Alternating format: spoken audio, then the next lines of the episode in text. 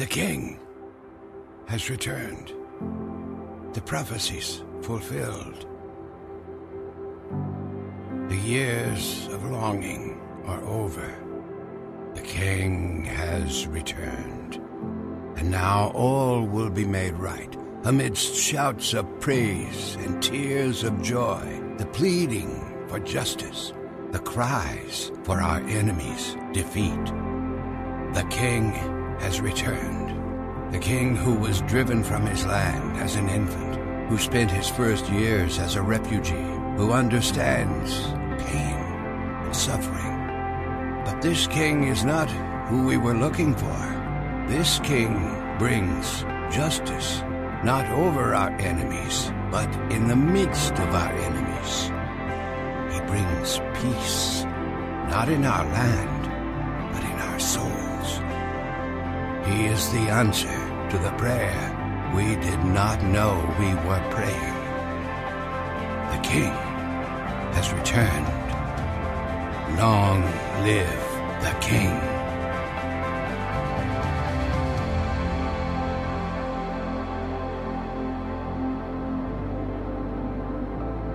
The King is dead. The hand that once held a branch now gripped a hammer.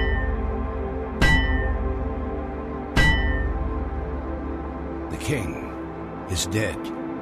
This king of kings who embraced the very nature of a servant. This prince of peace, broken for us. This commander of angels, surrendered to a cross. This king joins us in our suffering, empathizes in our weakness, and he calls us to die with him, to lay down our lives, to live in surrender, that we may be fully alive. The king is dead. Long live the king. But this king is not gone forever. The story has not ended. There is a twist, a third act. There is a third day. And on that third day, the king will strip death of its power and extinguish the sting of Hades. This king is not defeated. This king is not destroyed. This king is the resurrection. He is the life. He is the Alpha and Omega, the beginning and the end. The king has returned, leaving death behind, destroying hate, inviting us all to live in his victory, in his kingdom, in his peace. Yes, the king has risen.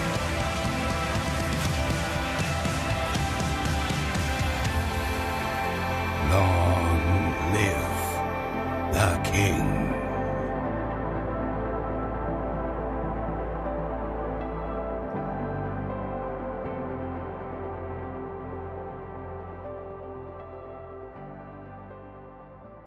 Good morning.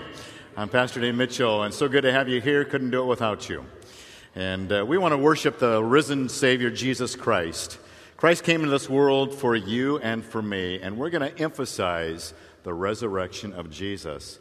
We're going to take from a story that comes from the Gospel of John. John was one of those disciples that followed Jesus Christ. And I'm going to be reading from John chapter 20, and there's an outline that's available for you if you'd like to follow along on that outline and allow that to be a guiding force uh, for uh, where we're at in the service at any given moment. Wanted to focus on a woman. Her name is Mary. We call her Mary Magdalene. And Mary Magdalene was one of those women that was uh, dramatically changed by the power of Christ. It is said in Luke 8 that she had demons in her that Jesus set her free from. I don't know what all that means, but I don't want to have even one demon in me, let alone eight demons. So God has dramatically changed her. She walked with Christ as other women did. They were there as servants along with the disciples, faithful for up to three years, doing their mighty work. And then she watches Jesus. She's at the cross. She's looking up at this cross as Jesus hangs there for six hours. She watches him die this miserable death as he finally breathes his last and say it's finished. He commits his mother Mary into the hands of John. He cares for those as best he can from the cross as he cares for all of us because of that cross. And then she watches him be carried away to a gravesite. And there at that gravesite, she comes to anoint his body as they would do in those days. And so we find her coming to that gravesite to interact with the living Savior Jesus Christ. It was a gravesite much like the one that is on the screen. In those days, they didn't put them down in the ground the way we would typically do it. More likely, they would take a cave that they have carved out, place the body inside of it. Then, to keep somebody from stealing anything that was there in that cave, they would roll a stone in front of it. And it was at that location that we read this account of Mary. I want to read about Mary in John 20, verse 11. It says, But Mary was standing outside the tomb weeping, and as she wept, she stooped and looked into the tomb. Now, the first thing that you will notice, if you're attentive to the culture of that day, is that the first person to see the resurrected Jesus, as we will see in her case, the first person is a woman. In those days, even as you go into the Middle East today, women do not have all the rights that a lot of women have today. In fact, our country has not always been the fairest as well, in all due respect. But in those days, they were treated as, as uh, property. The testimony of a woman in those days could not be used in a courtroom. In fact, there were those like Josephus. Josephus was a historian. This is what he said about women. Because of the levity and the boldness of their sex, they could not be allowed to testify in court. There was another man in the second century, his name was Celsus. He mocked the fact that Mary would be the first person to see Jesus, and he said this about women, and I'm sorry, ladies, but this was back in the second century. Celsus said, she could not have been the first witness because women, because she's just a hysterical female deluded by sorcery. So if you think sometimes you're getting a bad, a raw deal here, imagine in the Middle East, imagine in the days of Christ. And Jesus says, through his, through his powerful authority as the resurrected king, I'm going to let Mary be the first one to see me. That goes against a lot of the thinking of mankind or womankind that this is sort of a trumped up theme, that people have just created this religion that has no basis in fact. If men or women were creating a religion, they would not have a woman in the Middle East in that century be the first witness to the resurrected Jesus. It tells me that God is a counter God. He has a counter kingdom. He has an alternative way of thinking. He goes against the grain of what we think things ought to be. And we will see that as we go along. So Mary is the one who comes, she's weeping, and she beheld two angels in white sitting, one at the head, one at the feet, where the body of Jesus had been lying. Now, now Mary looks inside that tomb. She sees two angels dressed in white. It doesn't occur to her that this is something very unique. She continues the conversation with the angels, perhaps either unwilling or unknowingly engaging with them in a conversation that tells me that angels do not always come with big flappy wings. And occasionally they come looking just like you and me. It's one of the reasons that Hebrews says, Watch out because you may be entertaining angels and you may not even know it. And so she engages with these angels and they begin this conversation. In verse 13, and they said to her, Woman, why are you weeping? And she said to them, Because they have taken away my Lord, and I do not know where they have laid him. And when she had said this, she turned around and beheld Jesus standing there, and again did not know that it was Jesus. She does not know what's going on. I understand that, I get that. And Jesus said to her the same thing the angel said Woman, why are you weeping? Whom are you seeking? Now, it's not that Jesus didn't know whom she's seeking. Jesus knew that she was looking for him, but he's not revealed himself to her, or she can't see him as he currently is. And this little pause of a moment in Mary's life, as she stoops into this garden and is looking around, and a man comes up and begins to speak to her, and she thinks it's the gardener. She somehow must think that the gardener has somehow pried away the rock and allowed somebody to steal the body. As it goes on to say, supposing him to be the gardener, she said to him, Sir, if you have carried him away, tell me where you have laid him, and I will take him away. Now, what I appreciate about where Mary is coming from is where a lot of us come from at this moment. Mary is thinking in very naturalistic terms. Mary is thinking, I need to go and anoint that body, but the body's not there. She's thinking the body could not have been resurrected. She's not even thinking about that. She's thinking of the naturalistic formula that when faced with a problem, I've got to be very good, do a better job, work harder, be self reliant, and somehow I will fix this problem. It never occurs to her that the predictions of Christ in the New Testament that he had said repeatedly, that he's going to die, bury, rise again the third day, that never occurred to her as being a reality. Mary is there, and I love this image of Mary on her knees, sort of out of focus, where life is blurred. And suddenly, in this moment, nothing about her life makes sense. Some of these words, I think, could have been words that were in the heart of Mary, and maybe they're in your heart at times as well. She's disillusioned. When you think you have a plan from God, you think God has a plan for you, you think you have a relationship where God's going to take care of you, then there is a disillusionment when suddenly things don't turn out the way you thought that they would. And then there's all these dis words. There's dis words like discouraged, disappointment, despair. Because sometimes life doesn't treat me the way I think I should be treated. And if I serve a great and mighty God who loves me and cares for me, these things should not be happening to me. Why do I have to go through times of despair?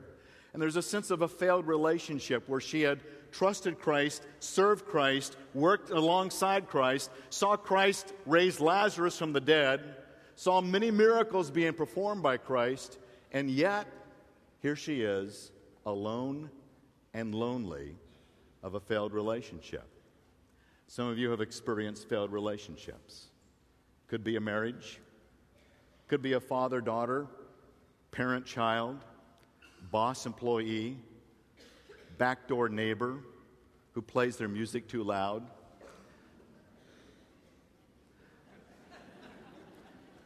And we have these relationships that we think should be better than that and we have this sense of just be good. Mary has this mindset that I've come to do the right thing. I came to the gravesite. I wanted to be good. I wanted to continue to be good because Jesus was so good to me. So if I just be good, things will work out. So she comes to the gravesite, and again, nobody assumes that somebody stole it. Never even occurred to her miraculously. The body is resurrected, but she simply wants to be good. There are some of us just want to be good. We go to church on Easter Sunday because we just want to be good. Some of us, because mom, dad invited us, grandma, grandpa invited us, we just want to be good. And we think somehow that may, maybe some, for some of us, it scores points with God. That's Mary. She just wants to be good. And she has this sense of self reliance where I've come and I will handle this all on my own. That's me. I, of that list on the screen, I'm the self reliant one. I assume it's all up to me. If I just work hard and it doesn't work out, then I should have just worked harder.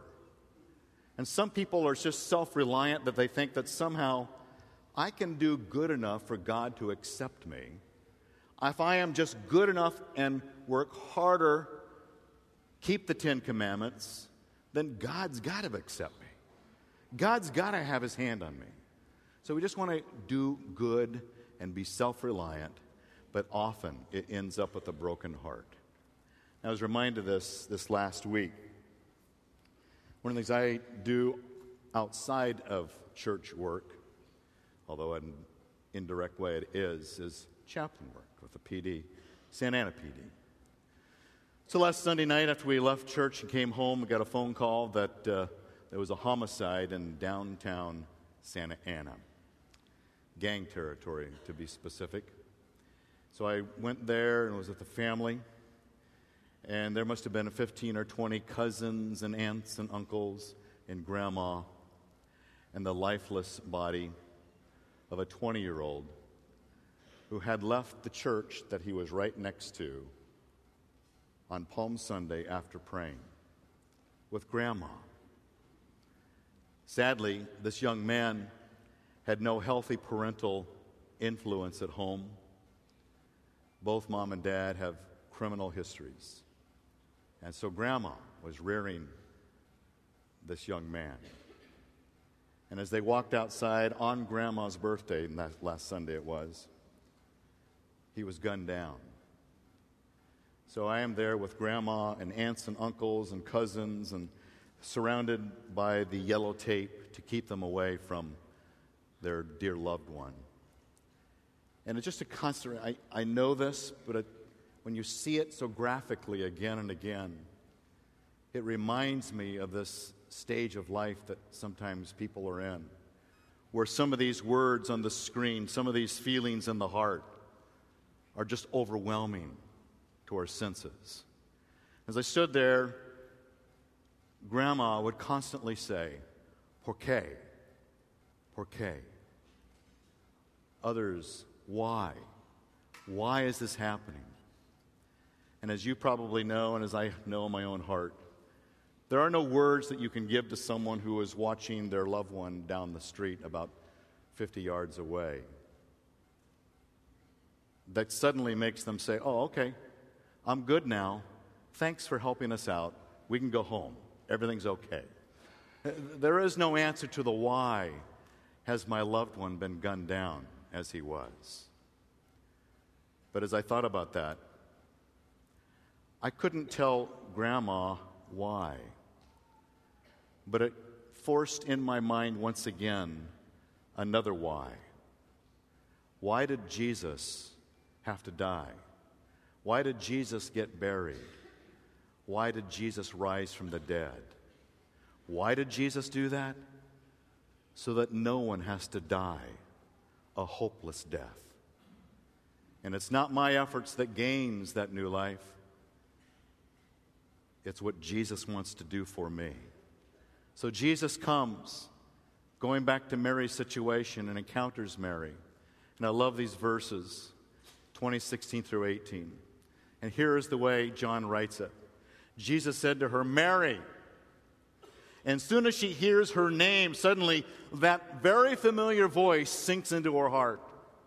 Where before he was a gardener that might have allowed someone to steal the body, suddenly she hears her name personalized by Jesus, and she turned and said to him in Hebrew, Rabboni, which means teacher. The blindness is gone, the clarity is in view. And suddenly she turns. I love this image. Can you imagine? What would it be like that you turn around and there is the loved one that you have always loved, always followed, were always committed to? It might be a spouse, it might be a child, it might be a parent. Imagine you physically turn around and there they are alive. Well, this is Mary. She turns around and there's Jesus standing in front of her, a perfect body resurrected from the dead. Now, there's something more going on here. You do a little homework on the word turn, you actually find that that same word for turned is used in Matthew, Matthew 18 3, and there Jesus used that same term. And in Matthew 18, Jesus says, Unless someone is converted to be like one of these children, they will not enter the kingdom of heaven. So Jesus uses the same word for turn, only there he says conversion. And so, what Mary did physically in turning away from her self reliant, attitude, just being good, disillusioned, disappointed. She turns from that physically and turns to Jesus spiritually. And suddenly she realizes he is alive. For you and for me, some of us need to turn, convert. We need to turn from that self reliant, I'm just going to be good and somehow I'll get to heaven. I'll just be good and life will piece together for me. I'll just be good and God will take care of all those problems that come my way the lack of funds, the problems at work, the marriage, the children. What Jesus, first of all, foremost of all, wants us to do is to turn to Him. Initially, just simply saying, Lord, there's no place else for me to go but you. So why Jesus said these words Truly, truly, I say to you, he who hears my words and believes in him who sent me has eternal life and does not come into judgment, but is passed out of death and into life. It's interesting. Here's Mary in a place of death, and she's discovered a newness of life. What God wants to do is to help us pass from death to life so no one dies a hopeless death again. And not only does she turn, but then she clings to him. As the scripture says, Jesus said to her, Stop clinging to me, for I have not yet ascended to the Father. By saying it that way, it shows that he had a physical body. He wasn't a ghost, it wasn't an imagination, it wasn't a dream. There was physicality to his body. He was truly alive, he had a physical body, the kind of body that you and I will get when we put our faith in Jesus and we die and go to heaven.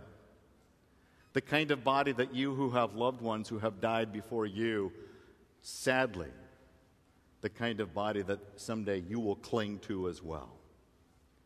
And God wants us to have that hope. It's the resurrection that gives us that hope. And then he goes and says to Mary, he says, But go to my brethren, go to the disciples that went to their home who had given up on me. Go to the men that weren't here like you were here. Go to those guys, clue them in. He says, Go to them and say to them, I send to the Father and your Father, my God and your God. And I love the personal nature that Jesus brings to this. He says, Mary, it's not just a Father, He is now your Father. It's not just a God, many gods, choose your gods. It's your God. Your Father, your God is my Father, my God. God wants to personalize the relationship so that when I turn to Him, He becomes my Father.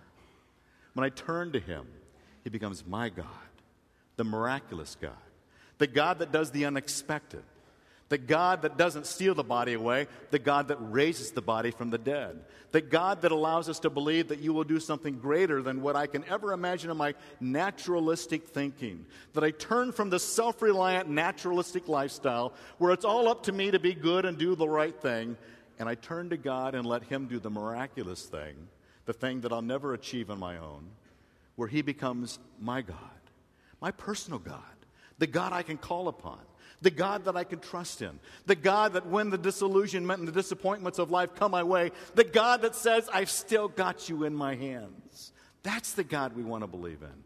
And that's who Jesus proves himself to be. So Mary Magdalene heads on out.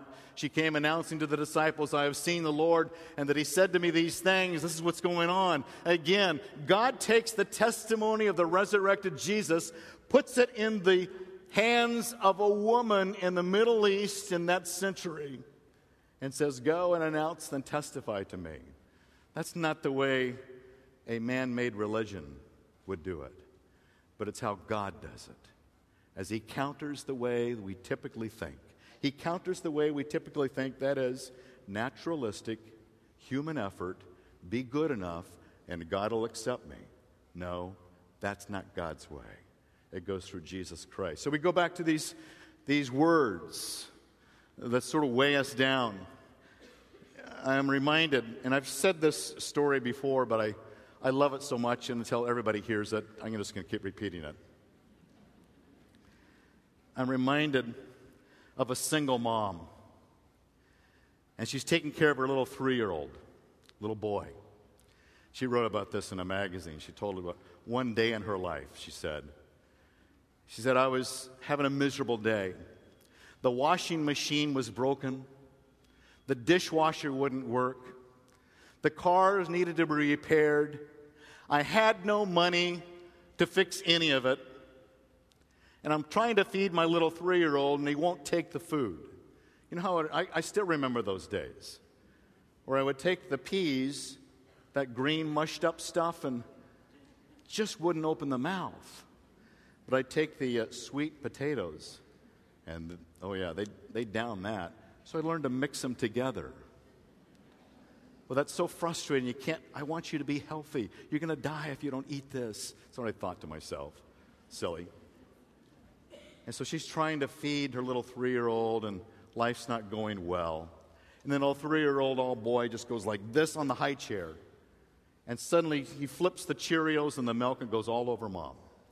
What a mess. As soon as he does that, mom just breaks down and sobs. She puts her head on the high chair. She can't contain herself anymore. And that little guy takes the little pacifier out of his mouth and he sticks it in her mouth. I love that. Don't you love that? Because there are days when it goes like that. And you want to go back to those days when stick a pacifier in there and I think I'll feel better. Well, God wants us to know that Jesus is not a pacifier, but Jesus will give us peace. He wants to come into our lives and change us. And that's why when Mary turned to Jesus, when Mary embraced and clung to Jesus, when Mary was told by Jesus, This is now your God, your Father. This is a new relationship and it's personal, and He is here for you. Jesus is the miraculous God who wants to come and encounter us in a fresh new way. Life begins to change. And Jesus comes and becomes her king. Where I take all those things, all those bits and pieces of my life, that self reliance and that sort of being good and the disillusionment and the disappointment, the broken relationships, the broken heart. And I say, God, too much for me. So I'm going to let you be the king of all that I have. I'm just going to give it to you. And I don't want to be too trite about this, but it's sort of like God is the great fixer upper where He comes and takes those things that are broken in our lives and begins to restore and heal and make them new.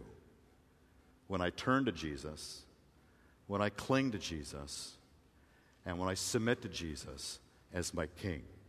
I love this quote. Samuel Chadwick said it this way It is a wonder what God can do with a broken heart if He gets all the pieces. So you bring everything you have you bring it all disappointments, self reliance, just be good, broken hearts. You bring it all and you put it under the crown of the king, and God will begin to work. He will work not in the naturalistic way, but he works in the miraculous way. He will work not in the way where you think someone stole the body away. He'll work in the miraculous way where he did the unthinkable. He raises the body from the dead. That's the God that we worship. And so I want to give you three promises when you make Jesus your king. The risen Jesus your king. Promise number one that Jesus is present. He is present even when we cannot see or recognize him. He's there. That's Mary. And I love this verse. When she had said this, she turned and round and saw Jesus standing, but didn't know that it was Jesus. There is so much about life when we're overwhelmed by things that He is there, but I can't see Him but it doesn't mean he's absent. Promise number two that Jesus will provide insight even when things don't make sense. There's so many things about life that I can't make sense of. Why does a young 20 year old outside of his church, leaving after a prayer on Palm Sunday, why does he get gunned down?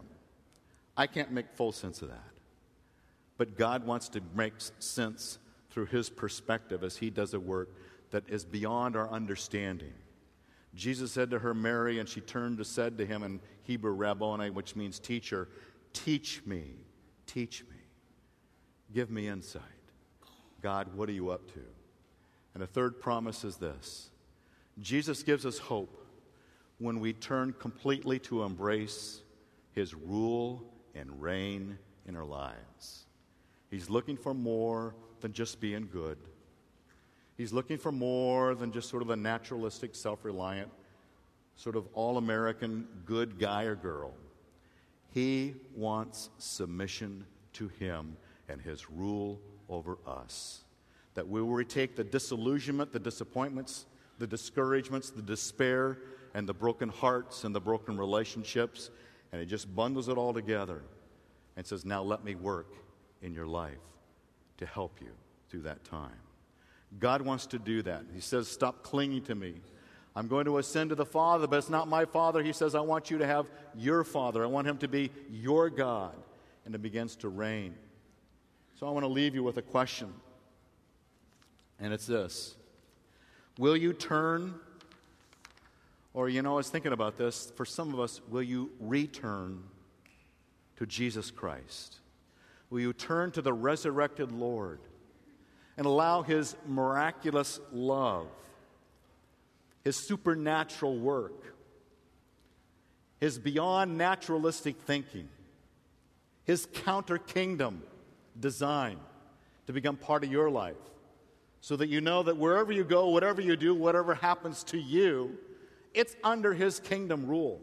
He's in charge. Now, how do we make Jesus our resurrected King. I have a prayer in the back of the outline. I'm going to read this prayer.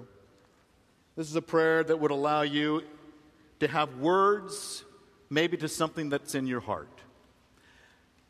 And whether you believe it when I read it now, or whether you take this home and pray at another time, that's up to you.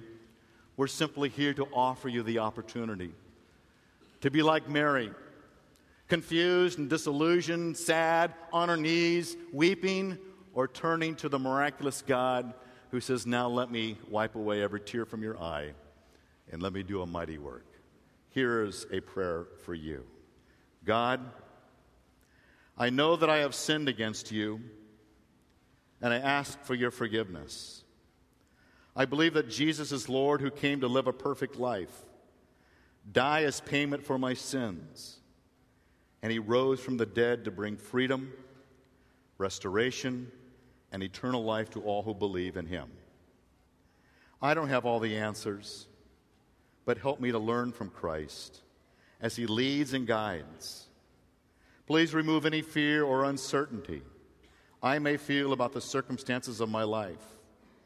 I look to Christ as my rescuer and ruler. From now on, help me to follow you daily turn from my sin and live in step with your Holy Spirit according to the Bible. May I find great pleasure and joy in serving you as I fully place my life in your hands for the purpose of your kingdom and to the glory of your name. Amen. When that prayer comes from your heart, you've put a crown over every issue of your life, and you've made Jesus your king. Let me pray for us and also pray for our offering as we receive at this time. It's our opportunity through the offering to be able to express that He is in charge of my life, and that includes everything about my life. And out of joy, I serve Him in that way. If you're a guest, no pressure for you. But let me pray for us. Father God, as we look to you for this moment, Father, we entrust our lives to you as a mighty God who did a terrific thing in Mary's life. Lord, where you came to her in her despair, in her sadness, in her brokenness, in her self reliant attitude. And we honor her for being so good. And Lord, I would be, I would be Mary. That would be me in that garden, Lord, if I hadn't run to the homes like the disciples. So, Lord, we understand, and we know that you do too, that there are times in life when we simply just need to turn to you, or for some of us, we need to return to you, to once again allow you the reign and the rule of our lives, to allow your crown to be the king who directs, encourages, guides, and keeps me faithful. till that day comes that I can be with you in heaven. Thank you, Father, for that new life that comes my way, both now and forevermore in heaven. And we pray it and bring this offering to you. In Jesus' name, amen.